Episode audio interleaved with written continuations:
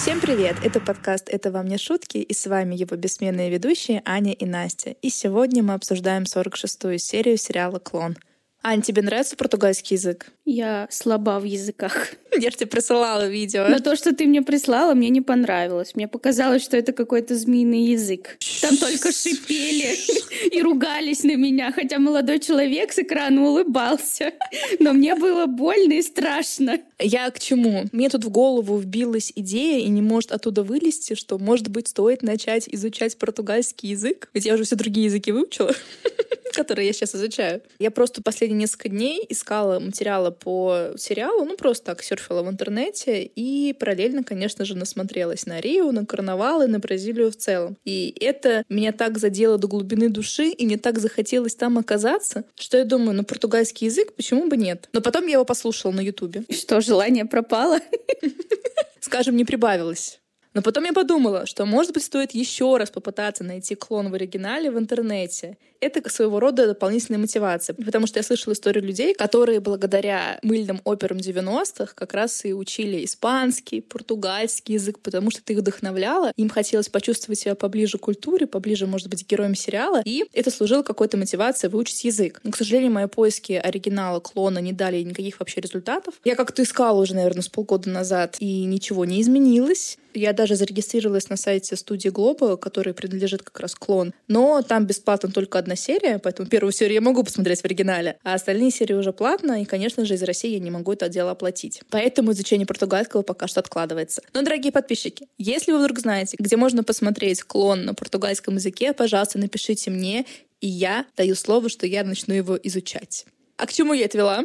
К чему? К чему ты вела? К тому, что на каком-то из сайтов иностранных, куда обманным путем меня завлекли, обещая мне бесплатный просмотр сериала, я увидела какие-то интересные фотографии со съемок. Но мне кажется, я таких фотографий не видела. Вот думаю, надо зайти, сохранить и выложить, может быть, на наш канал в Телеграме. Да?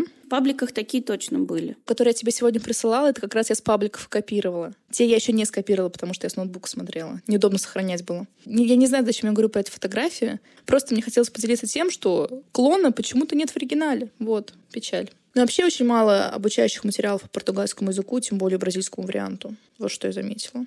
Но кто хочет, тот найдет. Но я не хочу. В этом вся проблема. Но в Бразилию хочется. Настя, давай закончим с итальянским. Да и с английским бы не мешало. Ну, у тебя там все нормально. Ну, кто знает, нам с тобой еще лет пять подкаст записывать. А вдруг вот как в конце заговорим с тобой по-португальски на уровне носителя? Как жади будем. Лукаш! Я буду мактуб и салам алейкум только. Только это не португальский, ну ладно. Тебе простительно. Мне да. Зато и красивая. С этим не поспоришь. С этим не поспоришь. Ну ладно, все, я поделилась своей болью. В общем, очень ждем ссылочек на сериал в оригинальной озвучке. А вдруг? Ну все, теперь приступаем к нашей серии в неоригинальной озвучке. Как мы помним, прошлая серия закончилась на том, как Саид с Жади ехали в такси, и та хотела снять платок. Саид ей не разрешил, они приехали в гостиницу, а Жади все продолжает качать права, рассказывает про то, что платок в Рио носить не обязательно. Но Саид ей говорит, так делать нельзя. Жади продолжает с ним спорить, но в конечном итоге наша хитрая лиса согласилась, выдав «Хорошо, раз ты так хочешь». Сейчас потому, что ей очень выгодно подлизаться к Саиду. Он, конечно, ничего не замечает. Он услышал, раз ты так хочешь, и сразу «да, хочу». Я мужик. Я тут главный. Ну вот, закончив эти перепалки из-за платка, Саид говорит, что хочет съездить в магазин Мохаммеда. То есть все-таки кто-то в магазине есть? Или он там закрытый стоит, Саид хочет на него посмотреть? Он это не уточнил. Саид, значит, ушел в душ, а Жади схватила со столика справочник телефонный и начала там искать дом Ферасов, приговаривая «Леонидас, Леонидас, Леонидас». Ну и вот, перебрав много Леонидасов, она, наконец, нашла нужного, но пока ничего с этой информацией не сделала. Да, это было смешно, потому что, получается, она как будто бы искала по имени, а не по фамилии. И причем это не ошибка перевода. То есть, если бы, например, она на самом деле говорила «Ферас, Ферас, Ферас», нет, она на самом деле листала, листала эти страницы с Леонидасами. У нее что, справочники фильтруются по имени? Может, она фамилию забыла? Она листала подряд странички. Или там всего 100 семей. 100 самых главных семей Рио-де-Жанейро, их адреса, пароли и явки. Ну, там огромный справочник был. Ну, я в том смысле, что она очень быстро нашла его адрес, учитывая, что она искала по имени. Но это все условности, ладно. Я придираюсь. Но мы пока что ненадолго оставим Саида и Жади и расскажем про одну очень интересную ситуацию, которая произойдет с Маизой в следующей линии. Но начнем сначала. По какой-то причине Маиза с дочкой находятся на корте, где в теннис играет Лукас. Маиза причем уже собирает сумку дочери. Лукас подходит к Маизе, она целует его и говорит то, что Лабату позвал на обед с его девушкой Лаурой. Нам ее назвали, наконец-то, эту симпатичную молодую особу. В ресторан, я не разобрала название. Я хотела тоже посмотреть, пропить по карте, но там какой-то был набор звуков. Ты правильно записала. Бориарец? Да. Ты его не искала случайно на карте? Искала. Я увидела знак вопроса в конспекте и начала рыскать. Такого нет. Ну, естественно. Я не сомневалась. Ну да ладно. Позвала она, значит, его в ресторан.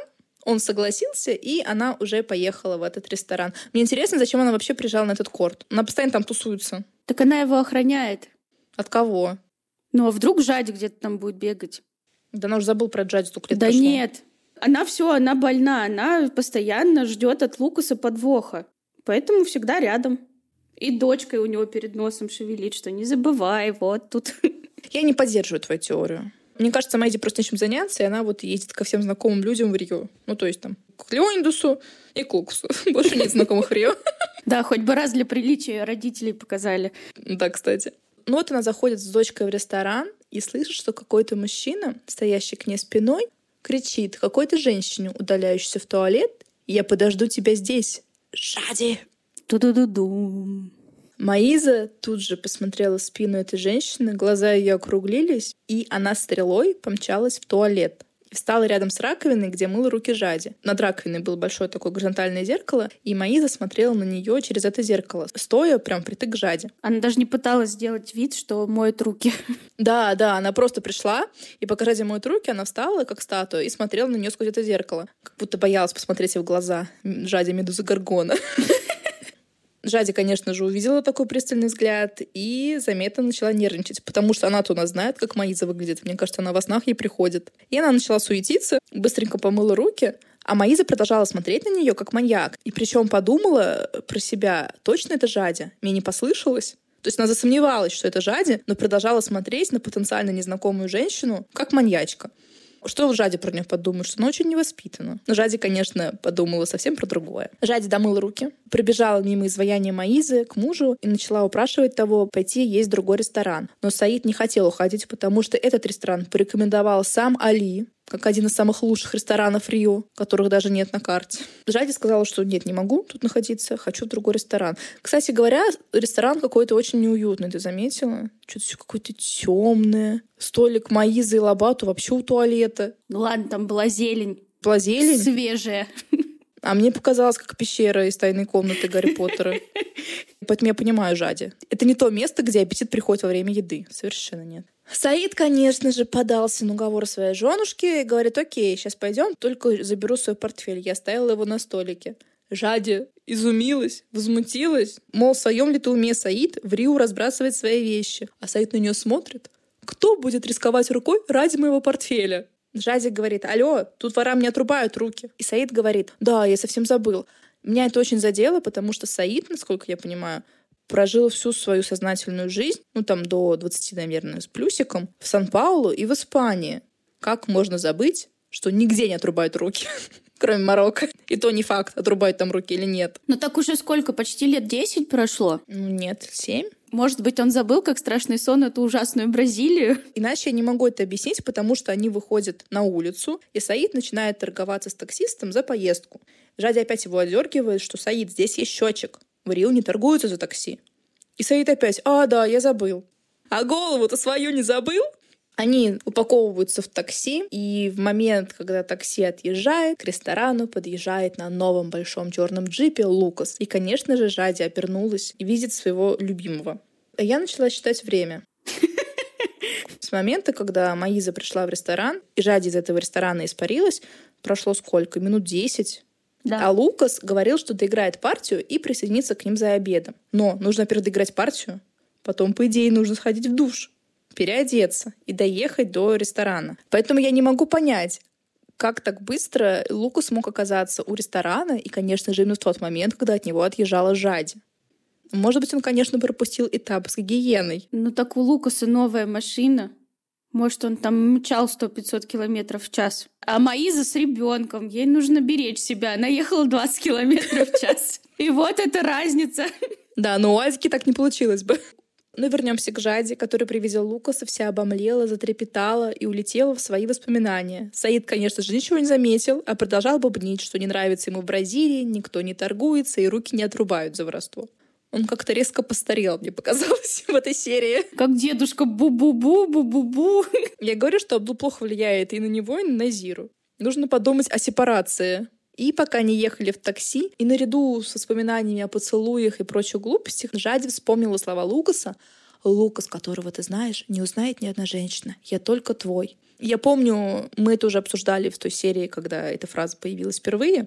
И я повторю сейчас. Эта фраза служит ей утешением, что, несмотря на то, что он будет бегать по другим женщинам, будет женат, будет иметь детей, истинного Лукаса будет знать только она, только Жади, которая находится от него за 10 тысяч километров.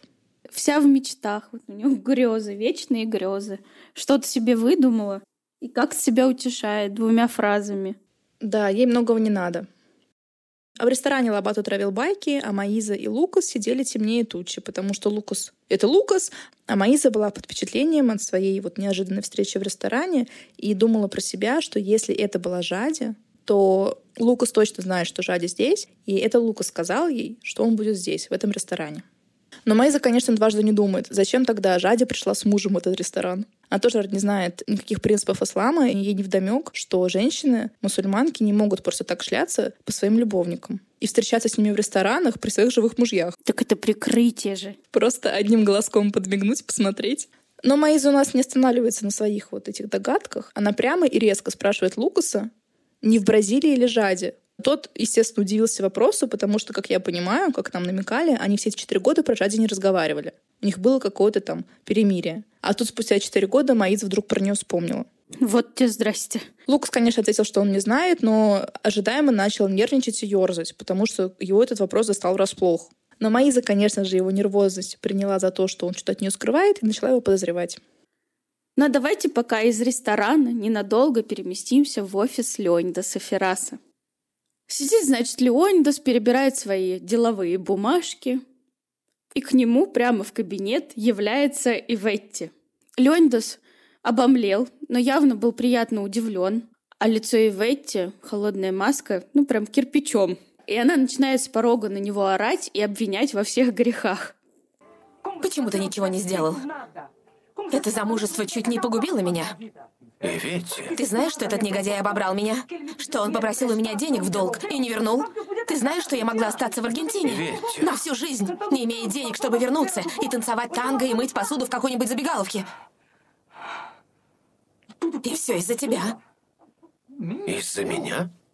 Ты выходишь замуж за первого встречного жулика и хочешь взвалить ответственность за это на меня? Ты знал, что он жулик? Это было видно. И позволил мне выйти за него. Да еще свидетелем был. Ты сама меня об этом попросила. А ты согласился. Ты видел, что я не в себе, что я делаю глупости, промолчал. Ты не остановил меня. И ведь ты сама захотела. Значит, если я захочу броситься с моста Рио-Нитерой, ты не остановишь меня? Это просто верх бесчувственности. Ну и ну. Это, конечно, все очень мило и смешно, потому что это наша любимая Ивети, положительная героиня, такая вся легкая бабочка. Но, по сути, женщине 40 лет, а она до сих пор не может принять ответственность за свою собственную жизнь. У нее виноваты все вокруг. Диогу, мужчины, которые ее бросали, мужчины, которых бросала она, Естественно, Леонидас виноват во всех смертных и несмертных грехах. Арманду, за которого она пошла замуж без каких-либо раздумий вообще. Виноваты все вокруг, но не в эти. Просто зрители, которые смотрят сериал, ее воспринимают как образцовую героиню. Интересная, смешная, взрывная. Да, немножко легкомысленная, но как будто бы это придает ей шарм, правильно? Даже помню в начале подкаста она мне не очень сильно нравилась, потому что она себя очень лицемерно вела в ситуации с Диогу и очень много врала, себя обеляя перед Леонидасом. Но даже у меня по прошествии времени сложилось все-таки положительное впечатление об Эвете. Да, немножко глупенькая, да, немножко поверхностная, но она какая-то харизматичная, вот не дать не взять. Но если убрать вот эти все оценочные суждения, по факту у нас есть 40-летняя женщина, которая не может устроить свою жизнь, свою работу, свою судьбу, и зависящая от мужчины, который даже не является ее мужем. Вот я высказалась. Он ее любовь, он предначертан ей судьбой. Но вообще, мне кажется, ее персонаж специально таким сделали. Она 5-7 серий отрицательный герой, потом долгое-долгое время положительный герой. Потом ее чуть-чуть курнают носом, и она опять становится положительным героем на долгое время. Это специально, чтобы мы не заскучали. Ну, это все понятно, естественно. И мне тоже нравится, что она не плоский персонаж, только, например, положительный. Это скучно, когда делают персонажи явно положительные, явно отрицательные. Хорошо, когда есть разные грани у них. Я просто здесь, скорее всего, говорю о психологическом портрете Ивейти. Ну, такая она, да. Что мы ее, понимаешь, воспринимаем как, ну, не то что образцовую, конечно, модель, но она всем нравится, она не может не нравиться. Ну, пусть, конечно же, актриса очень эффектная, которая играет в той Ивейти, замечательная Вера Фишер. Хотя по факту, если это все вот убрать, всю бешуру, остается не очень симпатичная картина. Она мне все равно нравится. Да мне тоже. У нас нет такого мужчины. Мы завидуем. Может, мы тоже рады были бы зависеть не от своего мужа, которого у некоторых нет. И вот она кинула ему стопку счетов, сказала, что не знает, как оплатить, и все это из-за его безответственности и равнодушия. И вообще он ее предал. Леонидас, мне кажется, в этот момент ее вообще не слушал. Он смотрел на нее влюбленными глазами. У него там бабочки в животе. Как будто Дева Мария явилась. Актер очень хорошо сыграл это. Просто великолепно. И он ей ничего не сказав, накинулся на нее с поцелуями. И вот все вроде бы хорошо. Но позже Леонидас с невозмутимым лицом отчитывается перед Лабату, что решил оплатить счета Ветти, чтобы она больше не приставала к нему. Как будто это он сам решил. Как будто бы у него был выбор не платить. А Лабату замечает, что Леонидас и так кучу денег ей до свадьбы дал. Где деньги, Зин? Кончився. А денег нет, они у мужа криптобизнесмена. Алабату решил, чтобы такая ситуация больше не повторилась, дать совет Леонидасу. Леонидас, деньги твои, делай с ними что хочешь, но если тебе интересно мое мнение, то тебе надо ограничить Ивети хоть какими-то рамками, ведь у нее напрочь отсутствует чувство меры, Лабату. Мне ли не знать об этом? Я сам не всегда проявляю чувство меры в делах. Хорошо, хоть ты сознаешь это. Да, но я не знаю чувства меры в отношении своих денег, а не чужих. Лабату, таким образом, я лишь покупаю свое спокойствие. Я оплачу ее счета, она откроет магазин, будет сама зарабатывать деньги, и я от нее избавлюсь. Леонидас, неужели ты в это веришь? Лобату, я ясно сказал ей, что это в последний раз, и чтобы она больше меня не беспокоила. Ты слишком умен, чтобы в это верить. Ты просто нашел способ держать Ивети при себе. Лобату. Да, именно так, оплачивая ее расходы, ты можешь держать ее под контролем. Да прекрасно, я не против, если тебе так хочется. Но ты увидишь, она обанкротится. Вот увидишь, увидишь. Лобату тут очень проницателен и зрит в корень, я хочу сказать. Вот на сто процентов я согласна с каждым его словом. А Леонидас подумал, глупость какая. Конечно, это же не про меня. Меня не могут обводить вокруг пальца. Это я босс, и я всем заправляю. Это не мной крутит, а я кручу. Да-да-да, Леонидас. Да, одна от него зависит финансово всячески и прекрасно понимает, что с любой проблемой может к нему прийти, он оплатит несмотря на то, что у них даже нет отношений. А он и рад оплатить, потому что он от нее тоже зависит эмоционально. И поэтому ему на самом деле нравится, когда она к нему приходит с просьбами. И ему не жалко, естественно, денег на нее, но в то же самое время он чувствует, что из-за того, что он ей помогает, у них есть какая-то связь, и что она все время рядом. Как он вообще без нее четыре года прожил, пока он там с Армандо шарохал с Парагентином и Фазендом выдуманным? Я даже не представляю. Хорошо, что Ивети появилась, когда он уже свое состояние сколотил. Да, ему очень повезло. А так бы сейчас жили. Где там сейчас Эдвалду живет? Пенье. В фавеле Вилла Крузейра. И Бетти из тех женщин, что делают миллиардеров миллионерами. Так и есть. Следующая линия у нас совсем маленькая и просто описывает еще раз взаимоотношения между сыном и матерью. Деуза пришла за Лео в школу, то есть он у нас ходит в школу, получается, наверное, в первый класс, как раз в 6 лет. Я посмотрела, что в Бразилии 6-7 идут, как и у нас, в общем-то. Лео ей радостно машет, но тут подъезжает Альбьери, и вот тут я не поняла, он ей махал, либо Альбьери так счастливо махал, потому что он тут же кидается ему в объятия, Альбьери сразу же сует ему какой-то подарок, и Лео вообще забыл про мать, что она существует, у него есть только папочка Альбьери. Но тут Альбьери увидел Деузу несчастную, неприкаянную, которая при виде этой картины, конечно же, очень сильно расстроилась, и позвал ее в машину. И они вместе поехали домой. Лео хвастается дома теткам Лауринде и Вейти подарком Альбере, такая машинка очередная, а Деуза мрачнее тучи.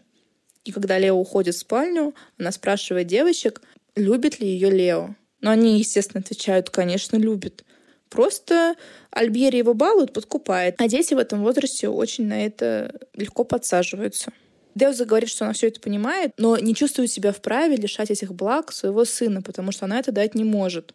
Ну, как будто бы она живет под мостом где-то, и ему нечего есть, и он ходит в мешке. Нет же. Обойдется он без сотой машинки, мне кажется, за месяц. Так должна быть мера во всем. Ну, конечно. Потому что у Альбери, мне кажется, вообще нет никаких границ. Он не видит берегов и готов ему мне кажется, уже подарить, купить. И состояние все на него переписать, но так нельзя делать. Но ты ему не подсказывай. Так я уверена, что он завещание сделает на Лео, если уже не сделал. А что у них нет детей с Эдной? А кому-то же нужно оставлять и клинику, и дом. Так что все на мази.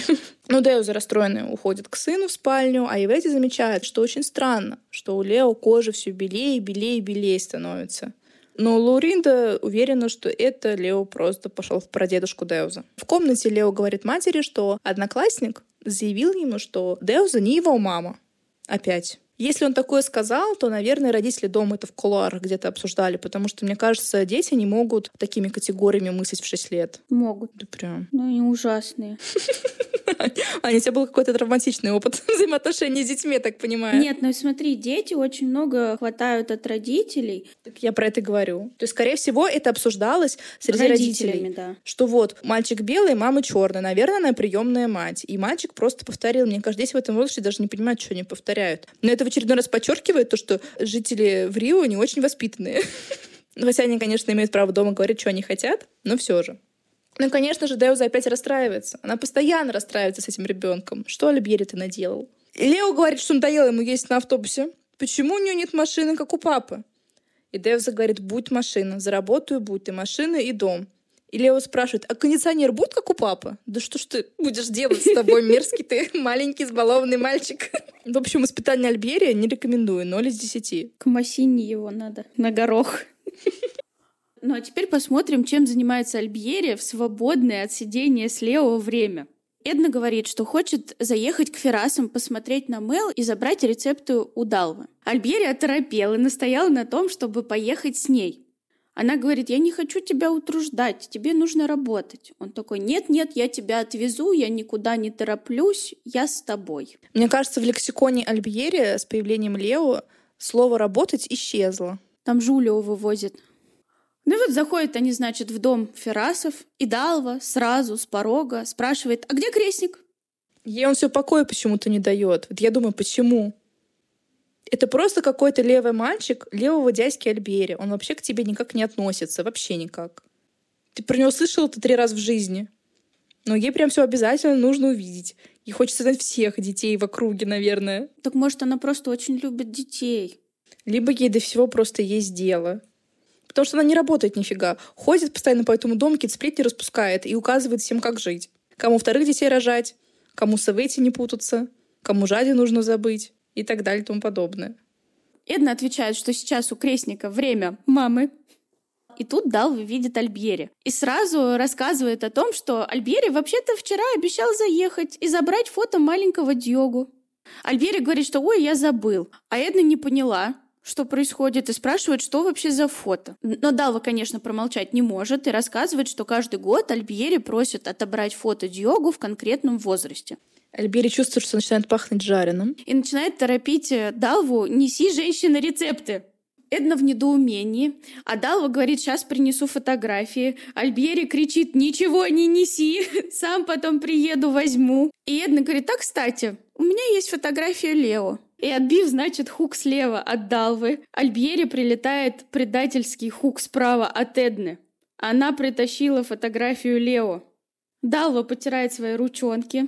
У Альбьери в этот момент вся жизнь перед глазами промелькнула. И он, как флэш, резко выхватил эту фотографию из рук Эдны.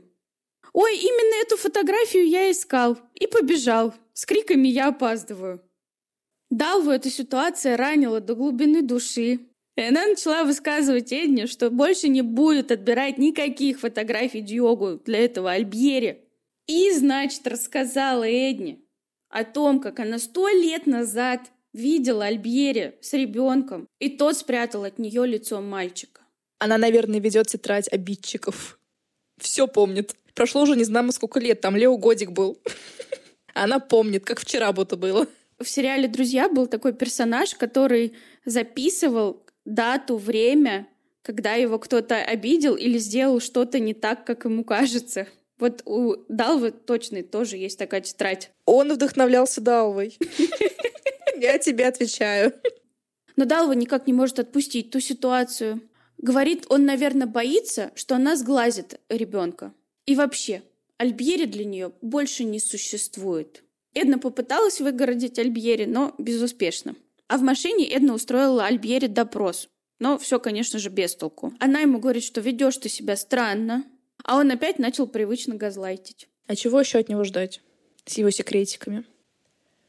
Но оставим пока что Альбьери, Эдну и всех остальных в этом сериале, потому что сейчас будет очень большая линия, посвященная, конечно же, Жаде с некоторыми вкраплениями Лукаса. Нам так и не показали магазин Мухаммеда, и мы не знаем, есть ли там кто за старшего, но Саид якобы там был, и ему очень понравилось соседнее помещение, которое пустует, и он сказал Жаде, что сделает сюрприз Мухаммеду и купит себе этот магазин. И будет там что-то продавать. А чем вообще занимается Саид, я не помню. Ковры продает? Я думала, что-то про ковры, да. Или это фабрика была дяди, который делал ковры? Я вот не помню, смутно. Потому что в какой-то момент, спойлер, его пути пересекутся с Леонидом Феррасом. А Феррас вообще экспортирует кур или что-то такое. Не кур, а животных. Ну, в том числе кур. Домашний скот. Домашний скот, да. Поэтому я пока не очень понимаю, чем занимается Саид и на чем он сделал так много денег, а Мухаммед ничего не сделал. Наверное, не только на торговле коврами. Ну, либо ковры, может быть, в Марокко лучше идут, чем ковры в Бразилии. Так у него еще, получается, какое-то производство есть. Ну вот да, вот производство И много дяди, магазинов. В общем, Саид, Саид успешный брат. Он же старший. Да, он старший. То есть он старше Мухаммеда? Да. Ну так сразу не скажешь. Ну да ладно. Пока Саид там рассказывает про свои приключения деловые, Жади думает про свои романтические приключения. Конечно же, с очень печальным лицом. И Саид ее спрашивает, что случилось? А она говорит, что вспоминала о маме и думала, какая бы у нее была жизнь, если бы мама не умерла. Ты бы не переехала в Фес. Мы бы не поженились. Ты бы не познакомилась с дядей Али. И не встретила бы Лукаса. Не познакомилась бы с Зараида. Тебе было не так уж плохо в Фесе. Да. Я многое пережила, пролила столько слез. Но не жалею об этом. Надо сказать, я вообще ни о чем не жалею. Я надеюсь, вы поняли, что имя Лукас она про себя подумала, а не вслух сказала. А от нее можно ожидать, я понимаю вас. Но, конечно же, она сказала, что не будет ни о чем жалеть, потому что вспомнила Лукаса. А Саид, естественно, подумал, что она говорит про него, что ни о чем не жалеет, потому что Саид в ее жизни появился. Блажен верующий. Он взял ее за руки и сказал, что сделает ее еще счастливее. А она сразу же, без обиняков, сказала, что не хочет по его делам ходить, а хочет к подружке своей съездить. Потому что как раз у этой подружки Ивети и есть адрес этого великого врача Рио, который сделает им ребеночка. Ну, поможет сделать ребеночка, извините. Саид не понял, зачем нужно вести к подруге, если можно просто позвонить и узнать адрес. У Саида, наверное, плохо с социальными связями, он не понимает, что у людей бывают друзья, и с ними иногда хочется увидеться. Иначе я не понимаю, к чему это был вопрос. Ну, позвони, узнаю адрес.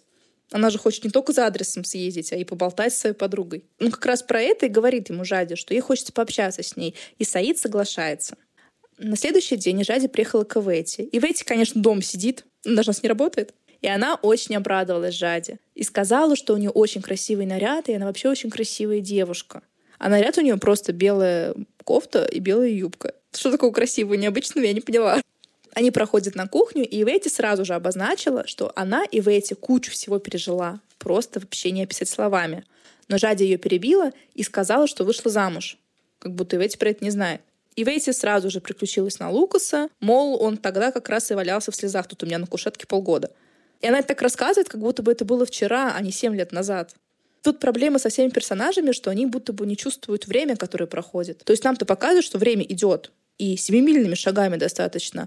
А персонажи рассказывают про события в своей жизни, как будто бы это было вот-вот. Просто я, например, не могу вспомнить, что было семь лет назад, с каким-то из моих друзей, вот так в подробностях. Потому что Ивети рассказывает прям в деталях, что вот он тогда прилетел к тебе на свадьбу, переоделся, так хотел тебя сильно вернуть, потом вернулся, тут плакал, и вообще его хотели убить. И там за ним бегали по этому Медине, по этому фесту. Нам, получается, еще раз полностью повторили свадьбу Жади. Потому что и Жади начала как раз э, рассказывать, что да, вот он переоделся, пришел, я ждала его намеков, я так обралась, когда его увидела. А потом к нему подошел дядя Али с дядей Абдулом, и они его спугнули так за него переживала. К чему это все было? Это было 7 лет назад, и после этого Жади с Лукасом еще сто раз виделись. Почему они вспоминают именно этот момент? Потому что это был поворотный момент. И Жади еще спрашивает, что когда вот Лукас приехал страдать на кушетке у Ивейси, что он говорил про Жади? Какая разница, что он сказал? Вы потом после этого встретились, он уже был женат и приехал не за тобой в Марокко, Жади, а с женой в командировку. Это уже было после того, как он страдал на диване у Ивейти. Какая разница, что он говорил тогда, если потом еще были события? Так ей нужно подпитываться, чтобы у нее была еще информация, чтобы было что смаковать, когда она вернется в Марокко. Новые слова и предложения. Конечно. Но это было очень скучно, неинформативно и непонятно для чего. То есть встретились две инфантильных девушки, которые смакуют и восхваляют зависимую любовь и заведомо нездоровые отношения. И все. Что одна такая с своим львеночком, что другая со своим Лукусом. А Ивети еще получается такая вся у нас романтичная и хочет подтолкнуть Жади в объятия к Лукусу, не понимая, что, наверное, не так просто за все эти годы у них не получилось вместе сбежать, у них не получалось общаться, что вообще он сейчас женат, и она замужем за мужчиной, за которого ее выдали, ну, насильно. Наверное, не просто так, они не могут быть вместе. Так Ветти же не знает настоящую версию, почему Лукас не забрал Жади. У нее все там романтизировано. Да она половину еще не помнит. И, и Ветти тут говорит, что вот нужно Лукасу позвонить и сообщить, что Жади здесь. Но Жади запретил это делать, потому что есть одно очень серьезное препятствие, как мы знаем, это клятва Аллаху. И она говорит, что не хочет питать напрасную надежду. А чего ты тогда пришла? В очередной раз посмаковать невнятное воспоминание о Лукасе? Вот для чего? Значит, добавляют, что, мол, Лукас и так счастлив женой, и дочка у него вот есть. И Ветти сказал, да, жена есть, но не уверена, что он тебе счастлив. Да ты откуда знаешь? Откуда ты знаешь? Вы с Лукасом не общаетесь. И ты вообще летала вместе с своим Арманду по другим странам зарубежным, испанский учила. А Жади говорит, что она пришла к Эвети, чтобы быть поближе к Луксу. Говорит тут Ивети, что она нашла адрес дома и просит Ивети съездить с ней, посмотреть там, покараулить около дома, когда Лукас выйдет. Но Ивети говорит, что план никакой, потому что Лукас сразу садится в машину и выезжает за ворота. И хочет придумать что-то другое. А мне интересно, зачем Жади искала адрес, Ферасов, если очевидно Ивети знает, где живут Ферасы. Или она не знает, что Ивети была невестой отца Лукаса. Она вообще что-нибудь про Лукаса знает? Я думаю, даже если и Ветти или Лукас это рассказывали, Жади это не помнит, потому что это неважная информация. Воспоминания о Лукасе все вытеснили. Там такие поцелуи, попробую сохрани это на жестком диске. Ну, потому что я уверена, что Лукас это рассказывал. Они же должны были что-то обсуждать. Он же как-то представлял Ивети, Жади. Мне кажется, и Ивети рассказывала, когда она пришла к той в квартиру первый раз. Ну, наверняка, потому что Ивети не может молчать про львеночка. Но неважно, Жади зачем-то потратил пол своего дня, чтобы найти Леонидаса, который Ферас в этом большом справочнике. Чтобы нам показать эту смешную сцену. Все логично. И вот Ивети придумала, что нужно пойти на теннисный корт, где играет Лукас каждый день. А я думаю, откуда она знает, что он там играет каждый день? Откуда она, в принципе, знает, что он там играет? Она же недавно вернулась в Рио спустя 4 года. И Лукаса даже на свадьбу не позвала 4 года назад. И до этого непонятно, когда с ним общалась. Откуда она знает спортивные привычки Лукаса? У Ветти, наверное, есть своя шпионская сеть, не иначе. Как бы то ни было, они сразу поехали на теннисный корт. И именно в то время, в разгар рабочего дня, когда Лукас играл в теннис. Вот он, Мактуб, Ань. А, он вот такой, да? Они, значит, подъехали к этому спортивному комплексу, и Жади хотела подглядывать за Лукасом с Эвети. Но та сказала, иди одна, ты услышишь свое сердце. Я не поняла, что это значит. Типа вдоволь насладиться видом потного Лукаса или что? Я не поняла. И Ветти еще вдогонку говорит, что ты делаешь глупость, встретив любовь, держи ее крепче. Ну, а от Ветти другого совета, мне кажется, ожидать и не стоило. Беги к нему. Скажи ему все, что ты чувствуешь. Какое еще препятствие? Любовь не знает никаких препятствий. Я подожду полчаса. Если ты не вернешься, я буду знать, что вы вместе. И тогда я уеду. У Ивети как будто бы на самом деле мозг не очень хорошо работает, потому что Лука же рассказывал, что ее насильно выдавали замуж, что нельзя так просто взять, уехать из Марокко, забрать свои документы, что есть куча препятствий, чтобы Жади упорхнула из гнезда мужа в гнездо Лукаса. Ну и в эти нет препятствий. У любви ведь нет препятствий. Это все пыль. Да, она приехала из Бразилии с мужем, встретится с Лукасом и просто не вернется к мужу. И все будет хорошо, замечательно. Без денег, без документов, ну и что, это все глупости. Это все мирское. Ну, Жади нашла корт, где играет Лукас, встала за сетку с какую-то пальму и смотрела просто в немом восхищении на него. Так эти листочки перебирала с открытым ртом. Надо наложить будет потом музыку вот этого Панасенкова, когда он там по кустам бегает. Но тут он посмотрел в ее сторону, и она стартанула с поля. У нее тоже хорошая физическая подготовка, хочу сказать. Он на секундочку замер в шоке, и тоже побежал, то есть, ну не побежал, конечно, а пошел. Лук сосок ходит. И, конечно, не догнал, да, в принципе, он не особо собирался догнать, потому что он подумал, что ему показалось. Но червячок сомнения в мозг уже прокрался. А Жади прибежала к Эвете э, в истерике, что нужно срочно бежать, потому что Лукас меня увидел, все, бежим, а то Аллах не простит. А Ивети, конечно, расстроилась, когда увидела, что Жади не вцепилась в свою любовь. А Лукас уже дома вечером смотрел в окошко задумчиво и спросил у Маизы, почему она сегодня сказала про Жади. Таня ответила, но он, конечно, ожидаемо вел себя немного нервно. И она, естественно, уверилась, что он знает, что Жади в Бразилии. Но это ведь нелогично. Зачем тогда он будет себя спрашивать про это? Зачем ему палиться? Мне кажется, у Маизы как-то очень странно логика работает. Или вообще не работает. Она вообще университет закончила, мне интересно. Она же там училась, училась. А потом, мне кажется, и бросила его, когда замуж вышла. Зачем учиться? А Лукас закончил? Неожиданный у меня вопрос. Интересно. А у Вейти в это же время руки чешутся позвонить Лукасу. Лауринда говорит, не вмешивайся в чужие отношения, не вмешивайся в чужую жизнь. Я про себя добавляю, наладь сначала свою жизнь. И Эти, естественно, позвонила. И звонок почему-то передался сразу в комнату Лукаса, где стояла Маиза. И Ветти услышала, что ответила жена, и бросила трубку. Лукас вернулся из туалета или там из ванны, откуда он пришел. И Маиза сказала, что очень странно, позвонили и молчали в трубку. Такого раньше не было. Ну, с таким намеком, естественно. Жади в отеле тоже у нас смотрит в окошко. Саид к ней подходит и спрашивает, ну где адрес врача-то? Она ж, мне кажется, про него забыла, сказала, что он ехал в командировку, принять их не может, как жаль. Саид спросил имя врача. И Жади не могла сообразить, и за эти дни не смогла выдумать имя врача. Говорит, забыла, завтра уточню у подруги. И тут она на него накинулась и начала умолять увезти ее обратно в Фес. Сказала, что зря прилетела в Бразилию. Саид же спокойно сказал, что знает, что она его обманула, и врача никакого нет. И взял он ее просто потому, что хотел с собой взять, порадовать ее, чтобы она увидела опять Бразилию. И уже записал ее к специалисту, которого ему посоветовали его коллеги из Каира. И завтра уже прием. На следующий день перед приемом врача в отеле она опять умоляет его, чтобы они вернулись в Марокко и ходили к врачам там. Опять сказала, что напрасно приехал. Вообще она боится этого города. Но Саид говорит, раз приехали, надо сходить. Все уже записано. И в эти же тот день опять звонит в дом Ферасов и попадает прямо на Лукаса и сообщает, что Жади здесь, в Рио. Я просто не очень понимаю, как работает телефонная связь у Ферасов. В моей голове такая логика, что звонок должен поступать на главный телефон, берет служанка либо Далова и перенаправляет на кого нужно. А тут получается, первый раз Ивети позвонила сразу же в комнату к Лукасу, а второй раз она позвонила уже вниз, и там просто взял трубку Лукас. Попала она на него. Не знаю, мне кажется, что там телефоны начинают просто одновременно трезвонить, и кто успеет, где взять, тот и первый. А, думаешь так? Да. Просто обычно всегда берет Далва трубку. Еще подвоха там, где его нет. Это же получается такая какофония звуков одновременно во всех спальнях, во всех помещениях. Ну и ладно. Наверное, так комфортно.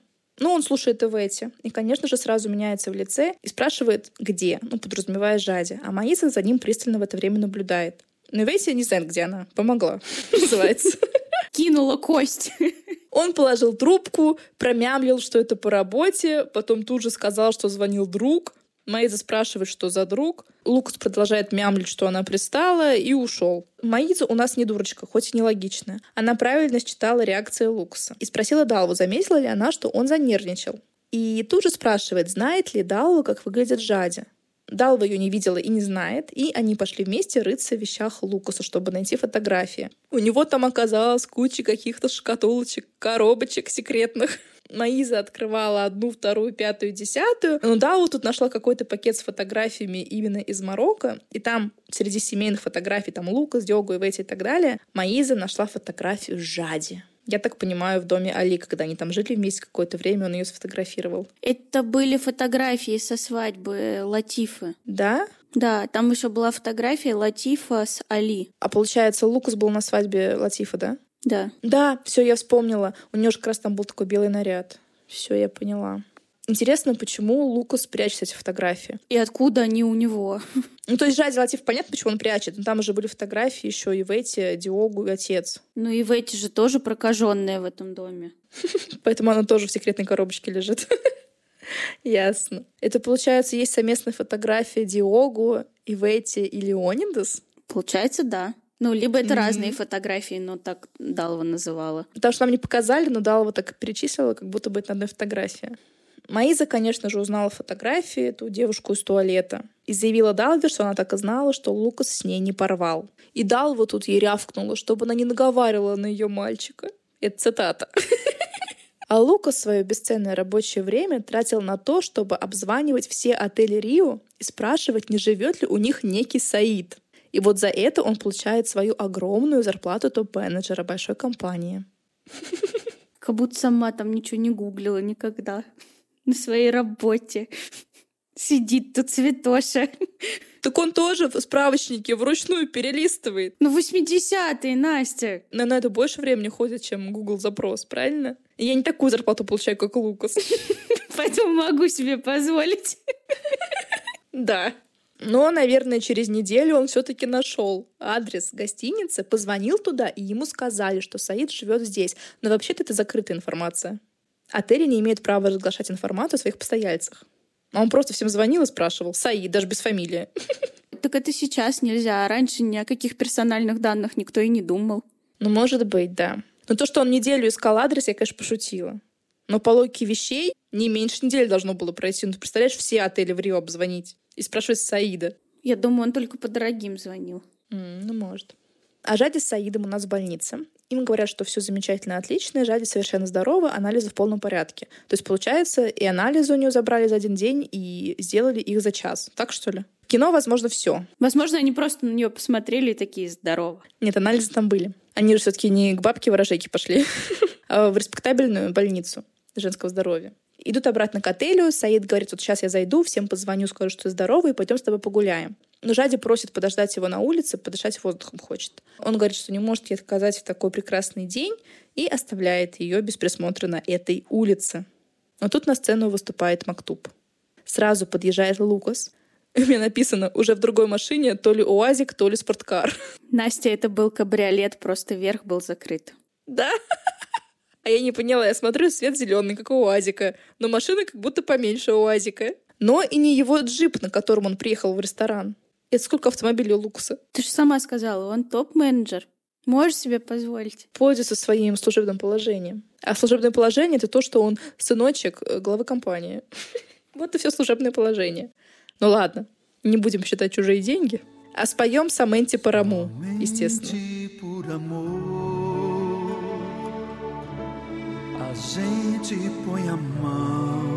Жади тут начинает так дышать, будто у него приступ астмы. А у Лукаса морда кирпичом.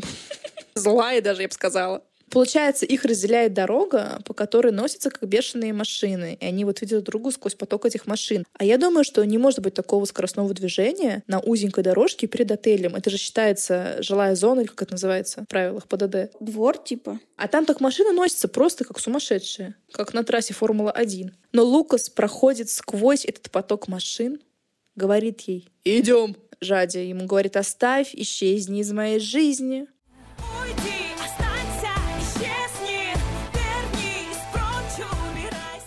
Он ее не слушает, хватает ее на руки и несет через эту дорогу машин в сторону пляжа. И она слегка бьет его кулачками, для приличия, наверное. Даже представить себе не могу, чем это все закончится, Аня. А ты? Ну а чем закончится это рандеву, мы узнаем в следующей серии. А еще мы узнаем, что найдет Лара Назира в доме дяди Али, и удастся ли Маизе уговорить Леонидаса на ремонт. Мои ставки нет. Но вы не переключайтесь, может, у нее там получится подушечки заменить в диване. Да, я просто серию еще не смотрела. Это просто мои прогнозы. Спасибо, что остались с нами до конца. Подписывайтесь на наши социальные сети, Телеграм, ВКонтакте и что там у нас, и все. Всего вам хорошего, до скорых встреч. Спасибо, что вы нас слушаете. Пока-пока. А можно я первая? Я посчитала, я так меньше буду говорить. Но ну, ты все равно будешь инцидент в ресторане рассказывать, ты понимаешь? Нет. Это нет. Нет. Не, надо рассказать. Нет, это твое будет. Да на первой линии, что такое первой линии? Потому что у тебя много, потом вот мне опять чуть-чуть. А, что началось-то? Давай это. Потом тебе опять много, потом мне вот Альбери с Эдной, и потом тебя опять много. У нас сейчас другой формат, мы дополняем друг друга. Ничего не знаю. Ничего Давай первый, второй, один, два, начинай. три, четыре, пять, шесть. Это просто определить. Я посчитала. Ты чё? Ты ущемляешь мои права и достоинства. Давай. Ну, пожалуйста. Я что тут скажешь, два предложения, что ли? Ну да, ну там много. Я могу наполовине тебя перехватить, давай. Перехвати сразу. Я настроилась, а ты мне сбила настрой, вот. Все теперь. Давай. Надо опять ловить дзен. Ой. Жади ему, оставь, исчезни. Оставь, песня есть. Оставь, поняла? Что? Подожди, Песня не есть такая песня. Может, нет песни такой. Есть как песня, но не могу вспомнить, что песня.